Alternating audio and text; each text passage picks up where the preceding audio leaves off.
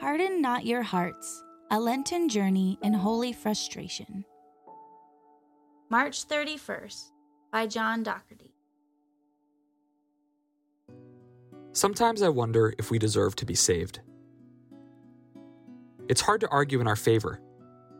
Human history is written in blood.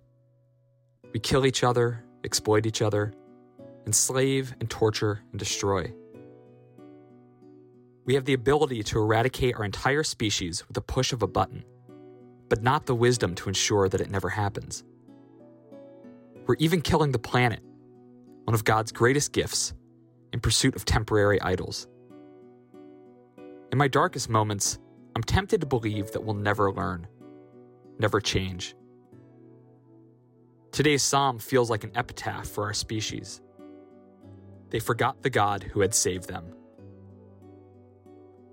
Today's readings are full of God's frustration with us, a holy frustration to end all others. In the first reading, it almost boils over. God plans to destroy the Israelites for turning to a golden idol.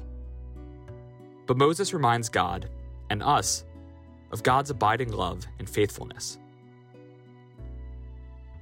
Similarly, I look for reminders of hope. I find them in my students, organizing socially distant service opportunities, supporting one another on retreat, or engaging our community in hard, necessary conversations about race.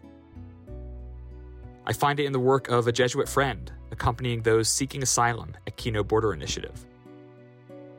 I see it in my own small children, their innate kindness and wonder at the world. And of course, I see it in the Ignatian Solidarity Network, in this family that dares to imagine a world committed to love and justice. Maybe we don't deserve to be saved.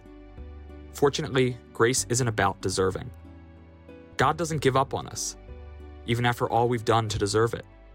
And if God won't give up, then I won't either. This Lent, let's continue to look for signs of hope and to be them for others.